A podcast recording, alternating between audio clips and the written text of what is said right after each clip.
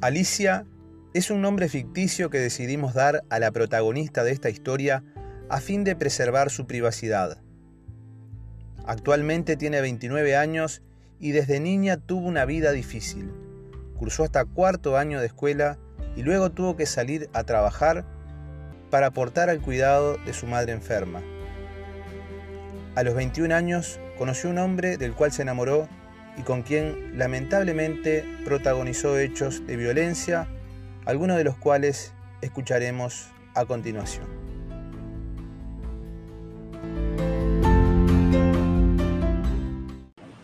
Yo a los 21 años me fui a vivir con el papá de mi nene, me llevaba 20 años, me lleva 20 años, 41 años. Eh, me fui y dejé todo en mi casa. Dejé mi casa, dejé todo, todo, todo, todo. Me fui a la casa de los toros. De ahí empezaron los maltratos sin yo saber que era maltrato. Como por ejemplo la zamarreada, los gritos, eh, los mandos, como por ejemplo decir el repasador así, lo tenés que dejar así, la cisterna, los enojos. Eh, a los tres meses me rompió todo lo que era vaso, todo. Se enojaba por estupideces, porque por estupideces. Después una vez, este, yo dejaba de comer para darle a él, porque estaba mal económicamente y yo no lo quería abandonar porque si mi bien no lo amaba, yo lo quería. Y le di, le, eh, dejé creo que era pizza que yo había hecho y él va y dice las voy a comer, será para la madre. Le digo, vas a comer, entonces yo, la madre había comido, obviamente yo le doy un plato de comida Digo, entonces yo, esto se veía Rancés, Rancés era un perro. Entonces yo en ese momento hacía una tortilla para él, para cuando llegaba del cuartel.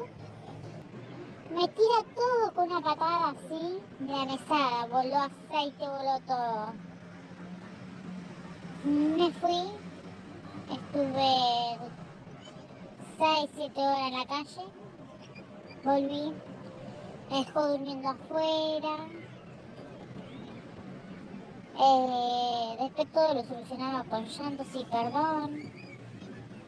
Después era eh, te amo, no me dejes, por favor, soy lo único que tengo. Pero después de eso venía la violencia otra vez. Eh, una vez le pedí un antibiótico porque me sentía mal. Me dijo, después Después sí, yo, yo le dije, bueno, este, yo estaba, no sé qué, y me lo dio cuando quise, cuando me lo dio, le pedí, eh, me dijo, ¿lo tomaste? Le dije, no, todavía no. Agarra un vaso de agua y me lo tira. Después me tiró un trapo en la cara.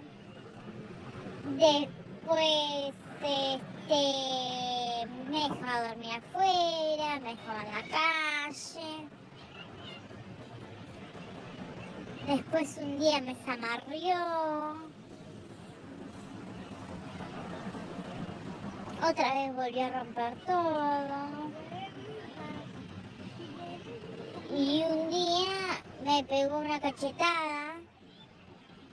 Me quise cortar las venas. Tengo la marca. No sabía que estaba embarazada en ese momento. Cuando llego a Montevideo resulta que estaba embarazada. Eh, a los tres meses de embarazo, con riesgo de perderlo, teníamos una ecografía para hacernos y no es como acá en Montevideo pasó de los todos culos. Y vos sabés que, bueno, nada, por no desenchufar un enchufe que yo estaba afuera y él estaba adentro, se enojó.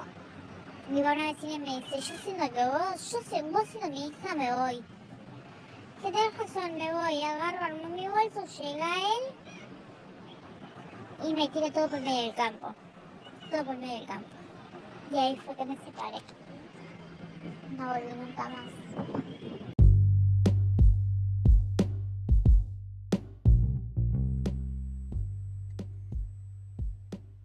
Escuchamos el relato de Alicia.